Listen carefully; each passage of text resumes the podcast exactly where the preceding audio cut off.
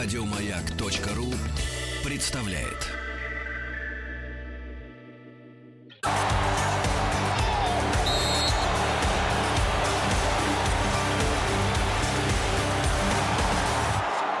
Сборная мира.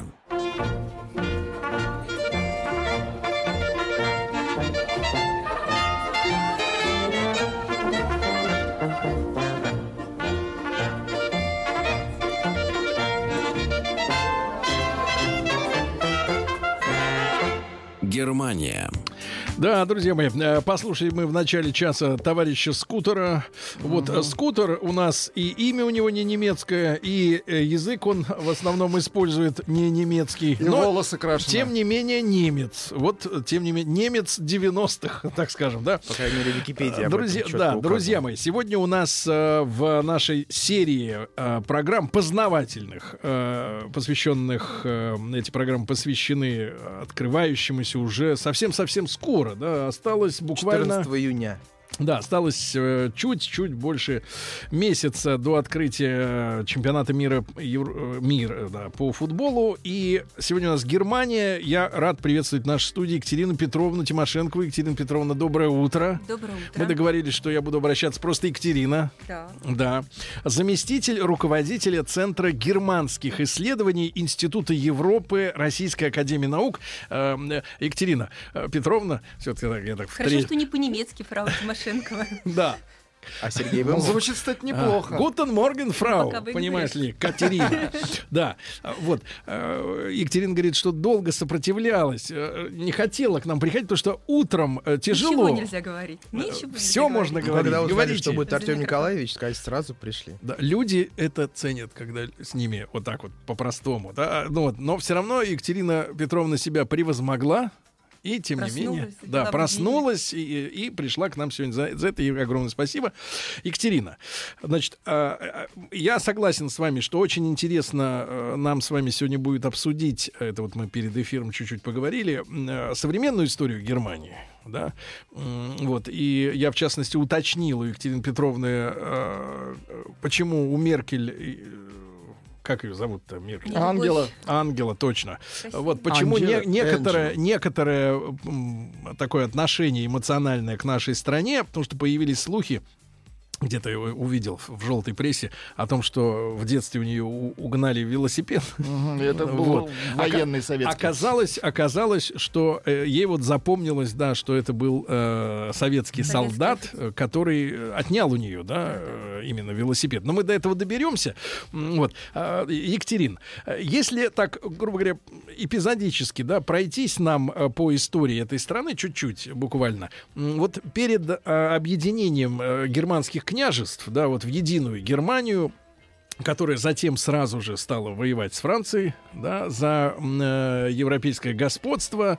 И вот эти э, переходящие территории Эльзас-Лотаринги спорные. Ну, сейчас, наверное, с э, шенгенским э, раскрытием границ, э, наверное, чуть-чуть по, по- по- подугасла эта проблема. Хотя я вот много раз в эфире это рассказывал, потому что никак не могу забыть. В, в памяти эти образы стоят. Ф- смотрел французский фильм, ну, лет 10 назад, может быть, даже 15, фильм ужасов, что само по себе уже смешно, французский фильм ужасов.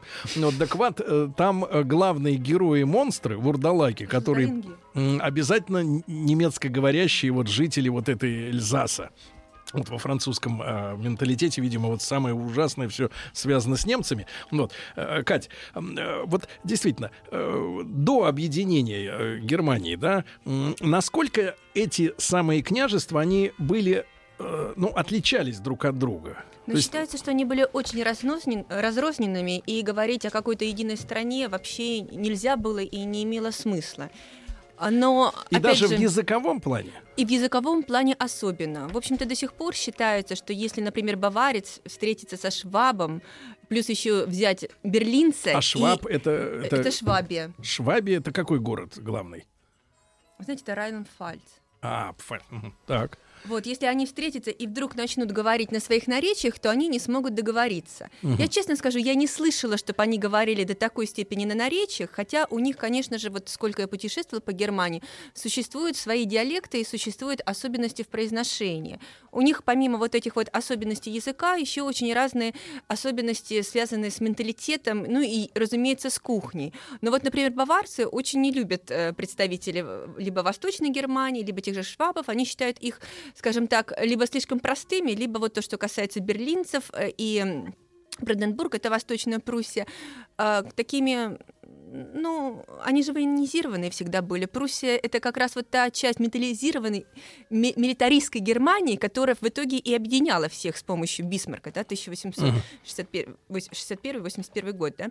А, то есть... Э, Прусы, Пруссия для них и Пруссия это вот именно олицетворение такой вот военной какой-то э, со знаком минус. А баварцы мы о них знаем, что это самые зажиточные ребята. Да, а баварцы, что... они всегда были богатые. Баварцы, они, кстати, очень веселые.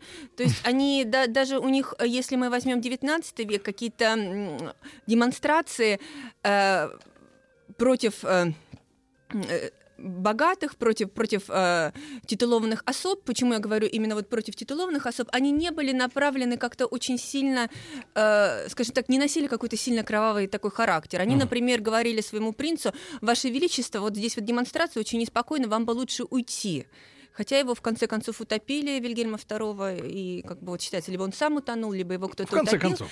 Да, но сам факт, что как бы вот э, по менталитету они более веселые, более такие вот э, мирные, Но наверное. даже сегодня, даже сегодня, если путешествовать на машине по Германии, а э, делать это приятно и просто, потому что Германия, по-моему, единственная страна в мире, может меня поправить, в котором есть автобаны, где нет лимита скорости, э, ну, в больш... на большинстве участков, да, и можно ехать хоть 300. Да, но вас э. могут оштрафовать, если вы вдруг нарушите лимит Если нарушил, да, да, да. Там камеры везде стоят, но, за вами но, все равно наблюдают. Э, но э, ты приезжаешь в Баварию, ты видишь по и даже по автомобилям, да, по всему, ты видишь, что земля действительно зажиточная, и не, там, соответственно, у нас и, и BMW, и Mercedes, и, и, так сказать, и Audi, да, а вот в ГДРовских землях там, конечно, э, можно и Трабант еще встретить. Пруссия. А Пруссия да. это вот та, которая объединяла а Германию вот, железом и кровью. Но, но, вот, Екатерин, это объединение, это шло насильственным путем.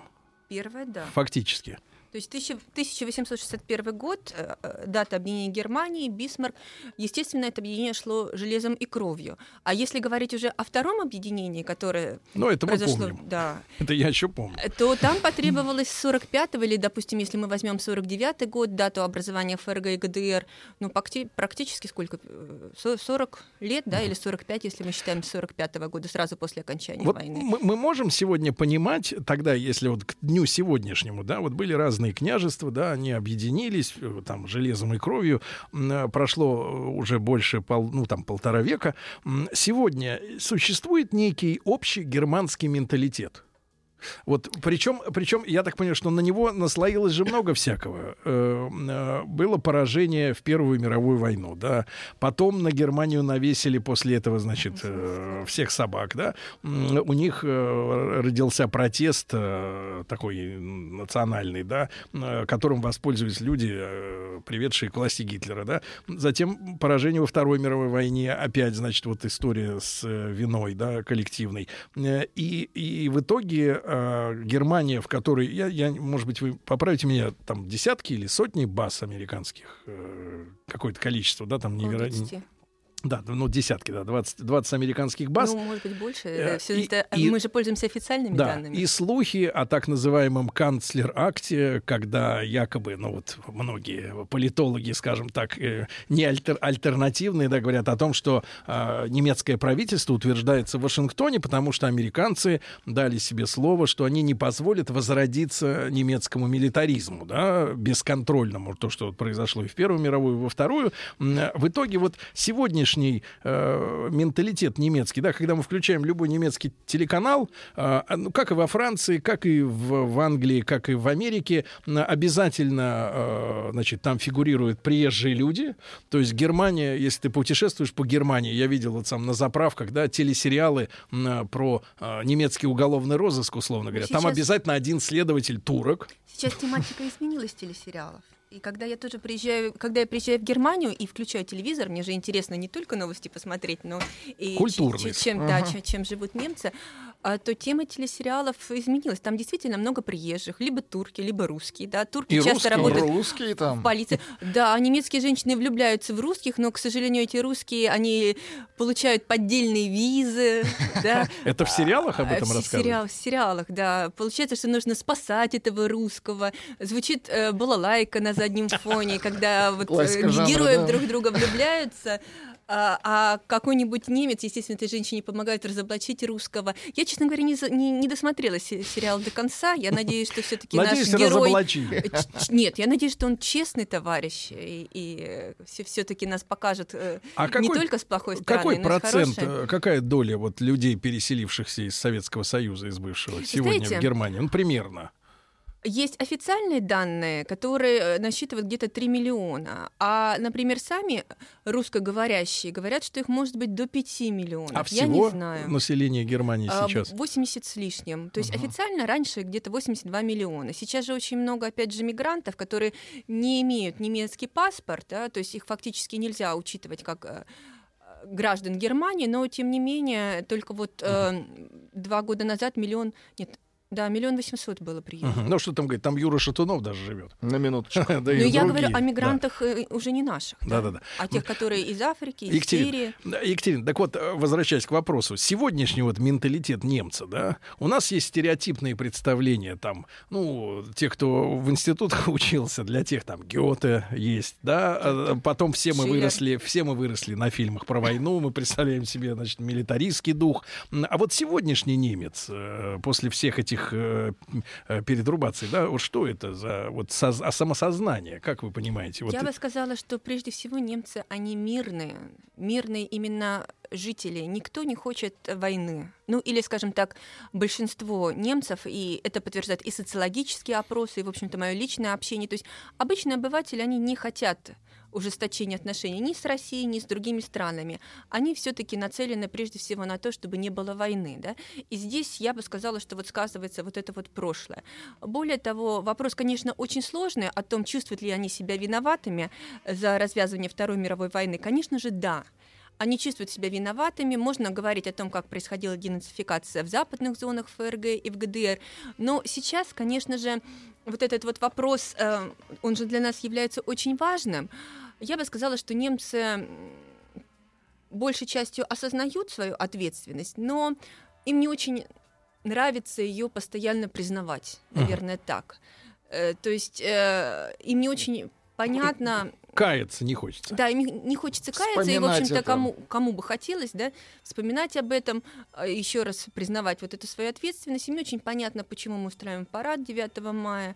То есть немцы как бы делятся на разные категории, и здесь очень много зависит и от образования, и от возраста.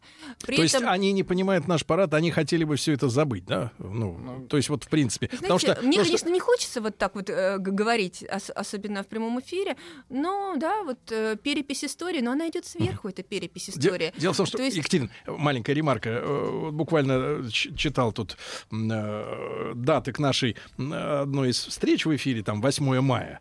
В Европе, там, в мире это 8 объявлен, да. значит, день... Он не, не- вот 9 мая это в России День Победы, да? Ну, понятно, там время берлинское, московское, там почему 9 почему 8 но тем не менее... Да, но тем не менее... У них, значит, так, День примирения Да. и памяти, что-то такое, да, примирение. Вот, честно говоря, друзья мои, м, э, глядя на наши, я не имею в виду лубочные сериалы, где там удалые полуспецназовцы, полу, полу-рэмбо, так сказать, крошат немцев, да, и так далее, там какие-то вот э, сериалы ширпотребные, но если смотреть глубокие фильмы, да, ну, я не знаю, хотя бы, ну, глубина, ну, хотя бы минимально, как Брестская крепость, да, ну, невозможно думать о примирении. Ну, ты видишь это зверство, и ты пони... у тебя кровь стынет в жилах. Ну, я, Ну. я не понимаю. У нас у каждой, в каждой семье есть люди, э, так сказать, погибшие, да? Видите, в этом, в этом и проблема. Для меня, например, тоже невозможно. То есть я внучка блокадницы. У меня дедушка был угнан в Германию, бежал, воевал, был награжден орденами. А они что, вот эти, вот через те же самые количество поколений, они уже всю свою историю своих семей забыли или просто не так пострадали во время войны они? знаете, опять же, я встречалась с разными людьми. Вот, например, а, я преподавала в городе Геттинген. Там Мгм. известный очень большой университет. У меня было два случая. Первый – это девушка лет 30, она настолько интересовалась историей своей семьи, что взяла интервью своего дедушки, который был летчиком во время Второй мировой войны, и у своих знакомых. Ей хотелось понять, э, что чувствовали, э, соответственно, ее бабушка, дедушка, как они относились к войне. И это очень интересное интервью. То есть прост- э, из, эти- из этого интервью следует, что они не только признают свою ответственность, свою вину, вот эти вот люди, но и они, в общем-то, чувствуют себя жертвами, которые и хотели бы избежать участия в войне, но у них не получилось. А была другая беседа с э, очень пожилыми людьми, им за 80, при этом они протестанты. Он э, был и, в общем-то, остался священником. Вот они меня пригласили на чай, чтобы обсудить итоги Второй мировой войны, как это вот э, не, не- не странно прозвучит. Мне сказали, мы, говорит, не понимаем, мы, мы пытаемся до сих пор осознать вот эти вот зверства, как так произошло, что мы такая культурная и хорошо воспитанная, высокообразованная нация, совершали такие зверства, но вы знаете, их совершали только СС. Другие не расстреливали э, мирных жителей, да, советских. Более того, если расстреливали, то исключительно в пьяном состоянии. И понимаете, когда вот взрослые лю- люди мне говорят, что им да, и расстреливали исключительно коммунистов. То есть вот. СС расстреливал исключительно коммунистов. Я стала спорить. Э, Как бы сказать, э, чаепитие не задалось. Меня пригласили второй раз. Сказали, мы подумали. Ага. Мы посмотрели там что-то. Ну, опять же, есть телевидение, да, которое ведет определенную свою пропаганду. Да, вы правы, стреляли не только СС, уничтожало не только СС мирных жителей, но они были пьяные. И я вот, понимаете, я до сих пор, я не могла понять, то есть вот мне, как внучке, да, казалось бы, уже совершенно другое поколение, но я не могла понять вот этого подхода. С одной стороны думают, с другой стороны им, им хочется в какой-то степени себя оправдать. Им не хочется быть единственными виновными за вот эти вот преступления. Мне тоже не хотелось бы признавать вот эти вот слова и произносить, но я вижу поэтапную попытку вот этой вот, э, может быть, пере- переписи итогов Второй мировой Такой войны. ментальный реванш. Ну, я так образно. Может быть, даже грубовато. Вот. А, э, друзья мои, Екатерина Тимошенкова, э, заместитель руководителя Центра германских исследований Института Европы Российской Академии Наук, сегодня с нами в студии. Мы о Германии говорим, но не можем мы, а тем более в преддверии 9 мая, да, не поговорить об этих э, вещах, просто ментально разобраться в их восприятии жизни. Отношении к Я этому, почему, конечно. я почему на эту тему завожу всегда разговор, да, или он сам заходит сам с собой, так получается. Я понимаю, что э, между народами существуют ментальные пропасти. Я сейчас даже не про немцев, а вот я приводил пример как-то просто шведов, да. М, Ну, или э, те же поляки Нет, мента- тоже. нет, ментальная пропасть, например, между шведами. Я был как-то в провинции, в шведской, просто для примера. А мы вот меж, в разни... мы поговорим о разнице наших взглядов, да, и на историю, на жизнь с немцами, да, с теми же. А, был в шведской провинции, там 600 километров до, грубо говоря, до полярного круга и 600 километров до Стокгольма, то есть посередине. Там 6 полицейских на всю территорию, а территория где-то как Московская область. Преступлений нет, ничего нет, все нормально. А, сельский туалет, во-первых, две, извините меня, посадочных, два, два посадочных места без перегородки. Во-вторых, в туалете напротив посадочного места висит портрет короля и королевы. Я не говорю, что это плохо, смешно или как-то еще ну, не так, как надо, да? Я говорю о том, что у нас так никто не сделает. Мы просто разные, вот ментально, понимаете, разные. И я, и, и я понимаю, что многие проблемы, наверное, в мире, да, в том числе и на политической сцене, они из-за того, что люди искренне по-другому смотрят на вещи одни и те же. Вот немцы не понимают, почему для нас 9 мая это скорбь, И мы День не- Победы, а мы да. не понимаем, почему они так хотят это все забыть. Э, И так Потому что быстро... это позор для них. Это позор, это коллективный позор, который просто истории даже не смыть, скажем так. Да, да. Мы обязательно, вот, э, Екатерина, поговорим о товарище Меркель, да? А сколько она сейчас уже, получается, на своем посту? Она э, на четвертый срок была избрана. То есть... э, Но вот, знаете, мне хотелось бы вернуться к разнице менталитета Да-да-да-да-да. и, и Вот к, мы вой- к войне. Да, да, мы сразу же... Маленькую ремарку, сразу же... к Меркель. Давайте.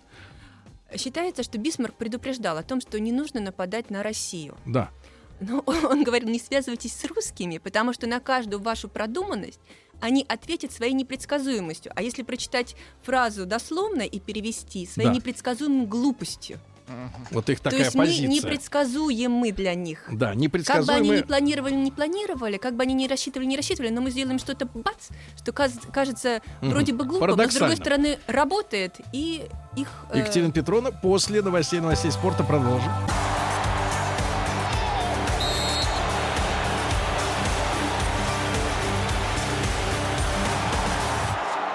Сборная мира.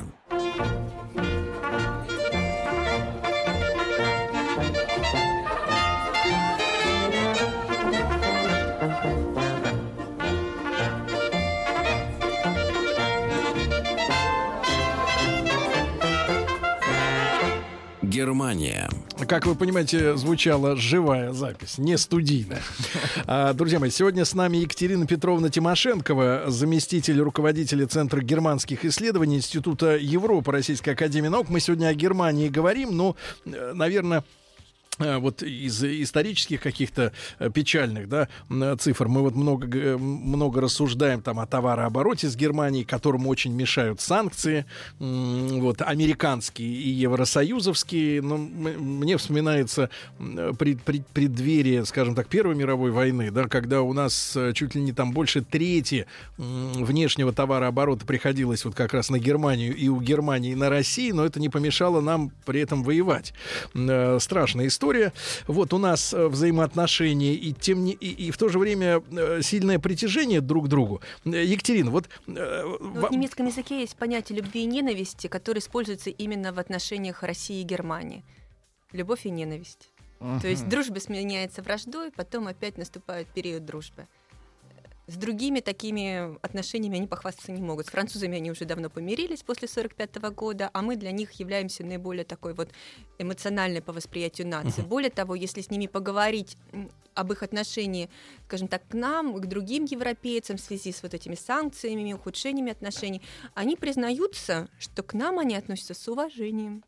И я думаю, что вот это вот уважение, это в том числе и результат того, что мы можем дать хороший отпор. Э, Екатерина, если тогда к нашему времени, да, что нас очень сильно волнует, а, может быть, несколько слов о Меркель. Да, Это давайте. действительно ее личное такое. Ей сколько лет-то было, получается, когда вот ЧП с велосипедом э, Но она была приключилась? школьницей. Школьница. И какой-то 10 лет. какой-то офицер, я так понимаю, уезжавший на родину домой, да, решил Но прихватить. Ну, вы знаете, вот эта вот ситуация или, или картинка, когда со- советский там солдат или офицер ворует велосипед, она, в общем-то, характерна прежде всего для 45-49 года, когда Германия была оккупирована, и вот эти вот фотографии или картинки, когда какой-то вот э, значит, есть в интернете оккупант, такой, да, да, или отнимает. совет- а- отнимает, они очень характерны.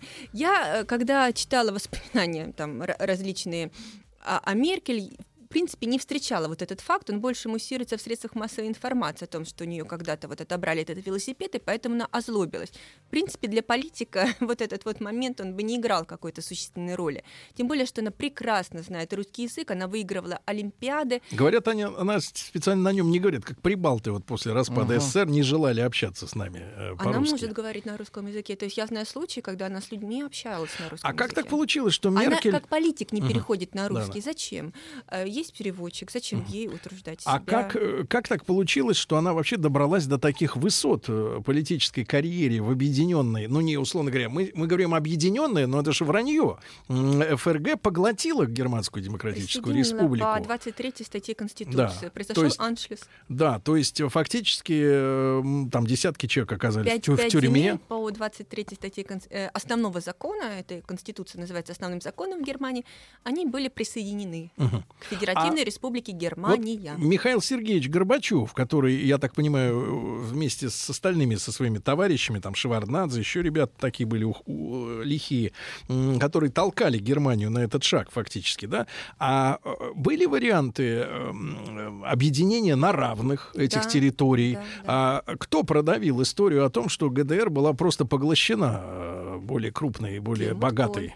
Немцы оказались более ловкими политиками, более того, у них были деньги.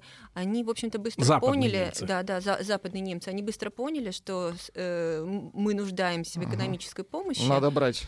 Да, и у нас еще, понимаете, тут всегда встает вопрос: либо это недальновидность или политическая глупость, либо это просчет. И опять же, кого? Горбачева или его советников? Потому что в МИДе, например, был Фален, да? у него был другой план. А, Был, план ГДР, который предусматривал именно объединение на равных и постепенно. То есть, когда создается сначала конфедерация, а потом они постепенно-постепенно объединяются. То есть были различные варианты которые предлагались, в том Без числе и, и советской ну, по крайней мере, для стороной. ГДРовцев. Да. А Более того, даже несмотря на то, что Советский Союз распадался, нужна была экономическая помощь, несмотря на то, что Горбачев понимал, что у него нет денег, чтобы вывести советские войска из Германии, в общем-то, немцы оплатили вывод советских войск, оставалось ядерное оружие, да и вообще мы стояли да, в, э, в Восточной Германии. То есть вот этот вот элемент силы, с одной стороны, это большой плюс, что вы не стали использовать. Большой плюс, что не, не стреляли э, в мирную демонстрацию, от- открыли ворота.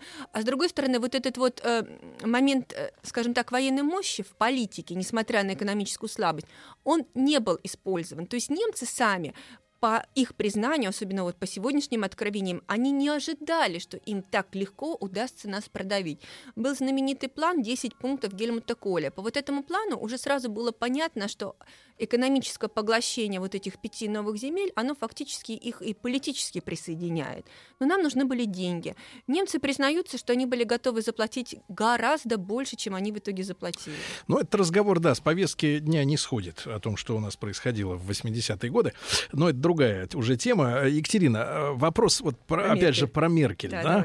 А, как она, будучи пионеркой, э, там, ФДЙ она была, Freie Deutsche Jugend, членом Она наверняка входила. же, да, это типа комсомол немецкий, свободная немецкая молодежь. Но при А этом как- она дочь пастора. при этом дочь пастора. А как да, она дочь пастора, который приехал из Гамбурга. Он приехал в ГДР специально, чтобы поддерживать, скажем так, тех верующих, давать им надежду, и как, именно специально, чтобы работать с паствой в ГДР. И она росла в очень строгих условиях, у нее были очень строгие родители. Она сама признается, что ее главной отдушиной это был сад.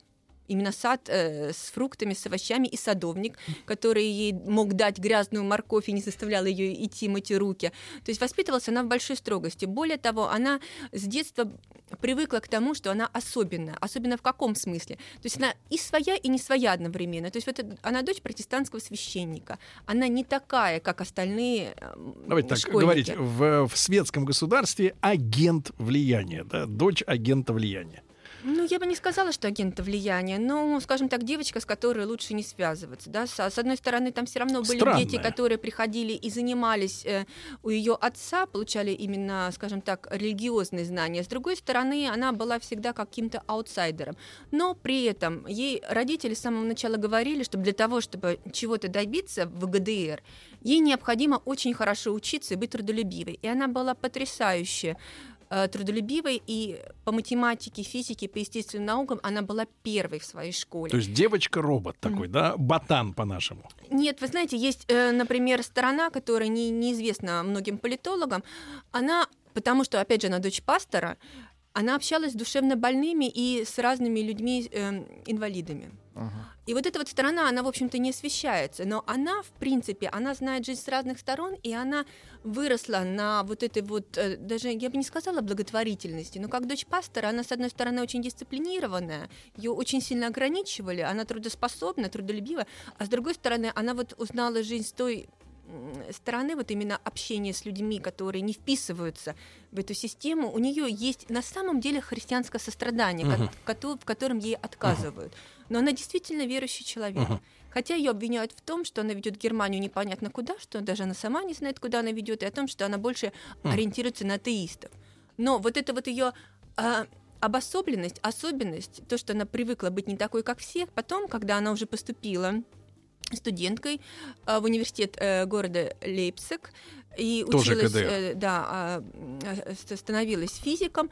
Она, видите, и, и когда она уже вот эту кандидатскую защитила, она себя как-то особо не находила. С одной стороны, она могла уйти в такую, скажем так, оппозицию в науке, с другой стороны, она искала какие-то политические такие течения и ходила от одного кружка к другому. Но она прекрасно понимала, где черта. То есть она понимала, что она находится под наблюдением, что она представляет оппозицию, но она не переступала вот эту вот черту. С другой стороны, она позволяла себе искать и посещать вот э, те же церковные кружки, кружки, где обсуждались политические вопросы, не ходить на какие-то демонстрации, но при этом она охотно доставала билеты в театр, была культоргом, да, а, а фактически вот со- состоя... То есть, с одной стороны, одной ногой она как бы с властью, с режимом, а с другой стороны, она вот э, др- др- другой... э, Ей довелось поработать э, в научной сфере, или Да. она целиком ушла в политику? Нет, нет, нет, она долго работала в научной сфере, и я скажу так, она работала в научной сфере до объединения Германии. Вот когда ну, начались вот эти все процессы, она фактически проснулась, потому что стало понятно, что Академия наук ГДР уже не удел, Ей хотелось приложить какие-то усилия, плюс, видимо, у нее действительно проснулось, как она сама говорит, определенное политическое сознание, потому что она стала искать подходящую партию. И она действительно ходила от одной партии к другой, и э, остановилась она, казалось бы, совершенно случайно на партии ХДС, но на самом деле здесь нет случайности, потому что изначально она присоединилась к кружку, в который входили знакомые ее отца, протестанты.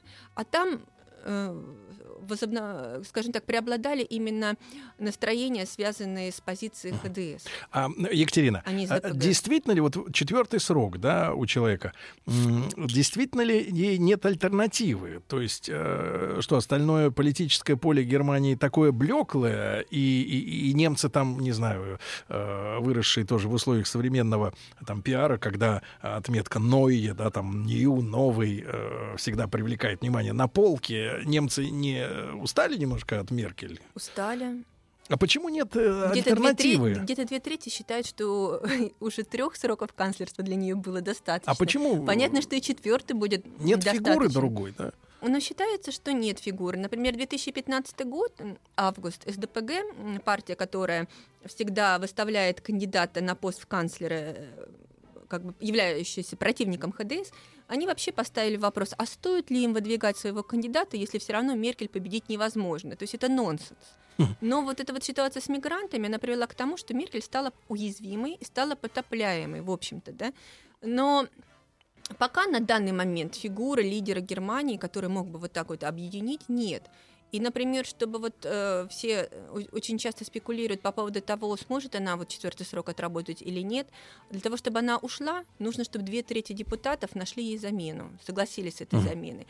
А вот такого лидера, к сожалению, пока нет. Вы обмолвились, э, Екатерина, что э, сама не знает там, мол, куда ведет. Нет, А- она-то знает. да, Просто да. создается впечатление, что она меняет свою позицию даже не на 180, а на 360 А в чем градусов. ее политика? Вот что она хочет? Для Германии, там, ну, на внешней стороне там другой же разговор. Для, Что, Гер- что для она, Германии остаться у власти. что, нет, что она хочет для Германии? Чтобы потом вынесли. Такой вопрос э, сложный, да? Ну вот, ну, человек уж четвертый срок сидит, уж как-то Я хочется, думаю, и пятый будет. хочется правильно? понять, э, куда, э, что, что она Нельзя хочет пятый? Я для думаю, Германии. Нет, у них э, можно баллотироваться столько раз, сколько ты хочешь. У них не ограничен срок О. пребывания канцлера. И То есть всего это не 4, 63 это года. больше. Мне кажется, еще лет Но я 20. думаю, что четвертый, скорее всего, станет последним, ну, потому что очень уж устали. И в немецкой истории не было канцлеров, которые бы смогли бы перешагнуть четвертый рубеж. Они как бы вот и Аденауэр, он ушел э, с четвертого срока, там была договоренность. А, что касается ее политики, она А сделала... мы сейчас на этот вопрос ответим, да, друзья мои. А, Екатерина Тимошенкова, заместитель руководителя Центра германских исследований сегодня в нашей студии.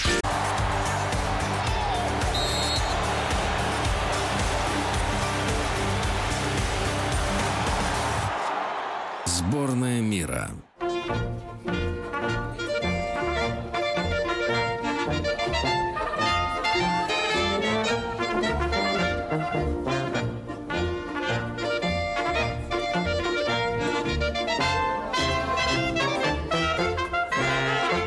Германия. Екатерина Тимошенкова, за, заместитель руководителя Центра германских исследований Института Европы Российской Академии Наук. С нами сегодня утром в прямом эфире в рамках нашего проекта «Сборная мира». Сегодня о Германии мы говорим. Огромное, э, так сказать, поле непаханное, да, обсуждения разных тем. И, конечно, больше всего волнует, наверное, Екатерин, вот вопрос самостоятельности Германии, да, в принятии э, решений тех или иных. Мы часто слышим там, там немецкие бизнесмены, Volkswagen, все говорят, что никому не выгодны эти санкции, да, они страдают от этого. Я так понимаю, что их нахлобучивает и нахлобучивают убытки. Но чтобы мы э, себе представляли, э, как вы, э, как политолог, да, вот понимаете, э, Германия, для Германии Евросоюз и НАТО, получается, это такие оковы, чтобы сдерживать эту страну от самостоятельных, удерживать от самостоятельных решений? А, Считалось, и американцы, в общем-то, не стеснялись и официально заявляли, точнее, не официально, а в документах, которые сейчас рассекречены, э, а- и в воспоминаниях они подтверждают, что НАТО создавалось для того, чтобы держать СССР вне этой организации, а Германию внутри, для того, чтобы ее контролировать. И, в общем-то, тогда, э, вот 52 год, известная нота Сталина, когда мы им предложили создание собственной армии. Немцы всерьез рассматривали эту возможность, но американцы вместе с Аденауром решили, что нужно включать быстрее Германию в Западный военный союз. И как раз-таки вот э, в 55 год последовало создание НАТО.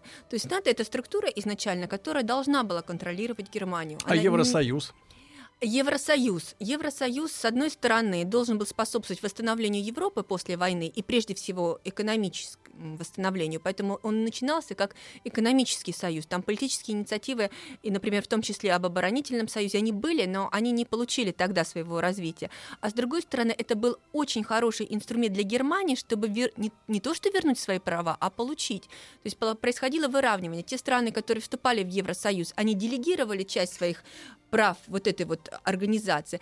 А немцы, у которых не было прав, да, по- после Второй мировой войны, они были сначала оккупированы, 49 год номинально были созданы два государства, ФРГ и ГДР, они получали эти права. И происходил такой процесс выравнивания, когда они отдают, другие получают, и немцы выровнялись. Более того, они с помощью вот ставки на экономику, опять же, в силу того, что их постоянно контролировали и нельзя было в военном плане развиваться, они стали негласным лидером Европейского Союза. И даже введение евро, которое, по мнению некоторых политиков, должно было обуздать Германию, вот, должно было стать ценой за объединение Германии, немцы использовали себе во благо, потому что у них экспортно ориентированная экономика. И они стали А кто лидером. главный, э, кто главный получатель немецкого экспорта в мире сегодня? Соединенные Штаты Америки. Мы стоим на четвертом месте. Потом Ну, идет а, при- Китай. а примерно хотя бы уровень э, долей, то есть вот от американской доли мы э, вот на этом четвертом месте нет Проценты? таких цифр. Я, да. знаете, нет, циф- цифры есть, и я бы их вам назвала до майских праздников. А сейчас с утра я вот, э, к сожалению, на- наизусть Хорошо. так не вспомню. То есть, цифры а, с одной стороны, немцы не самостоятельны, с другой стороны, они не могут, э, вот, э, несмотря на все минусы, да, санкции, грубо говоря, перевернуться в нашу сторону, потому что с Америкой товарооборот гораздо больше. Да, то есть е- если сравнивать, э, скажем так, потери на российском рынке, они действительно очень э, серьезные, и речь, опять же, тут очень трудно посчитать потери, существуют разные, э, скажем так, цифры, но вот, например, если говорить э, о введении пошлин на стали алюминий для Германии, то это снижение экспорта на 40%. И опять же, Германия завязана на США больше, чем на Россию, и если выбирать между США и Россией, они не хотят, конечно, делать этот выбор, но если выбирать, то чаша весов, она склоняется, естественно, в пользу США. По-другому там не может быть ни в силу экономической завязки, экономической связки между США и Германией, ни в силу вот этих вот военных или, э, скажем так, военно-стратегических сюжетов. Германия делает какие-то поползновения по Конечно. э, борьбе с, с НАТО, например, да, по какой-то Так, независимости. с НАТО она не борется, она является членом НАТО, это является составной э, частью внешнеполитической концепции Германии и будет являться. И здесь, понимаете, здесь нужно четко понимать, что это является неотъемлемой частью, и на ближайшие десятилетия так и будет. Но им не нравится то положение, которое они играют э, в отношениях э, по- вот к США. То есть все партии особенно на этих выборах, выступают за диалог на одном уровне. Где-то с 2013 года идет такой вот подъем самосознания, когда они требуют даже не столько большей самостоятельности, они не могут говорить, мы хотим стать самостоятельными, иначе они признают свою зависимость. Они требуют диалога на одном уровне. На они равных. на равных, да, вот там на, на уровне глаз, да, если, если четко переводить. Потому Но, что судя по последней поездке Меркель, на равных все еще не получается. у да? них не получается, но немцы не хотят выделять 2% своего бюджета на то, чтобы финансировать НАТО. Хотя они обещали, И у них есть программа до 2024 года увеличить этот процент. Они больше готовы тратить деньги на создание европейской армии вместе с французами. И это вот уже параллельная структура. Конечно же, они будут обеспечивать себе безопасность с помощью НАТО. Они к этому привыкли, это для них выгодно. Они не тратились действительно на это, но им надо выстроить новую структуру для того, чтобы играть большую роль. А вот здесь, наверное, Чем будут- они и занимаются А вот здесь, наверное, будут сложности, потому что, судя по всему, там англичане или американцы, они хотят э, Францию, это, судя по всему, от э, Евросоюза на свою сторону оттянуть, чтобы не позволить, видимо, французам э, финансировать вместе с немцами их э, личную карманную Они армию. играют на тех противоречиях, которые были всегда между Э, Екатерина, немцами и французами. огромное вам спасибо за очень короткий разговор, потому что время пролетело не- не- незаметно, невозможно незаметно, да, и, и тем осталось еще очень много. Э, Надеюсь, мы как-нибудь еще увидимся в студии, поговорим. Буду Екатерина Тимошенкова, заместитель руководителя Центра германских исследований Института Европы Российской Академии Наук, была с нами сегодня в эфире. Еще больше подкастов на радиомаяк.ру.